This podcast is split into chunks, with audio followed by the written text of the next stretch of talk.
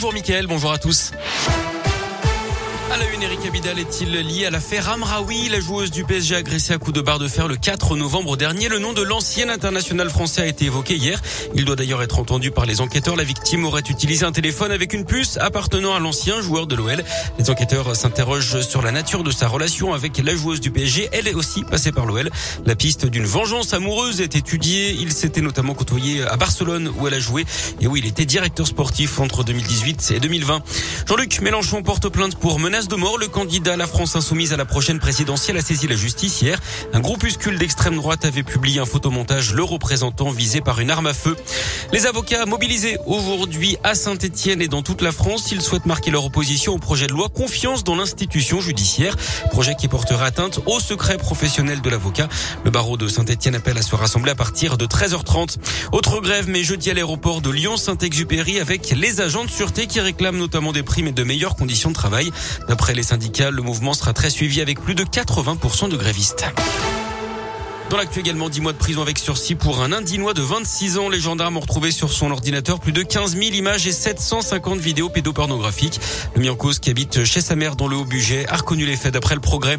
Les gendarmes mobilisés pour sécuriser un chantier hier à Oliergue dans le Puy-de-Dôme, celui de l'installation d'une antenne 3G 4G qui avait été retardée par ses opposants. Une tentative d'évasion spectaculaire à Lyon. Samedi, un homme a essayé de s'échapper pendant sa garde à vue. Il a sauté d'une fenêtre. Il a atterri 4 mètres et demi plus bas, mais assez lourdement. Il s'est d'ailleurs cassé le pied et a été repris après seulement 20 mètres de fuite.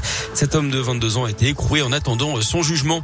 Des scènes de violence dimanche à Lyon 8e et à Villeurbanne. D'après le progrès, plusieurs personnes auraient été visées par des coups de feu en fin d'après-midi.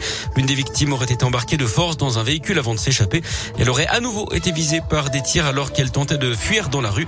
Cet homme a ensuite disparu ainsi que les tireurs présumés. Une enquête a été ouverte. Grosse frayeur sur la tartiflette. Plusieurs lots de reblochons sont rappelés pour euh, des risques de contamination à la brucellose. Ça concerne une demi-douzaine de marques différentes. Alors les autorités précisent hein, que la bactérie est détruite avec une cuisson à plus de 65 degrés, mais elles invitent tout de même à ramener les lots concernés. Un numéro de contact a été mis à la disposition des consommateurs, le 08 00 94 52 35. Du sport du foot, fin de la campagne de qualification au mondial pour les Bleus ce soir en Finlande. L'équipe de France d'ores et déjà assuré un de terminer première de son groupe et qui a déjà validé son billet pour le Qatar l'an prochain. La Finlande, elle, joue très gros ce soir hein, puisqu'elle tentera de se qualifier pour les barrages. Coup d'envoi de cette rencontre à 21h ce soir donc à Helsinki. Et puis euh, au niveau des résultats, à noter la qualification hier soir de la Suisse pour la prochaine Coupe du Monde. En revanche, petite contre-performance de l'Italie qui devra passer par les barrages après son match nul contre l'Irlande du Nord.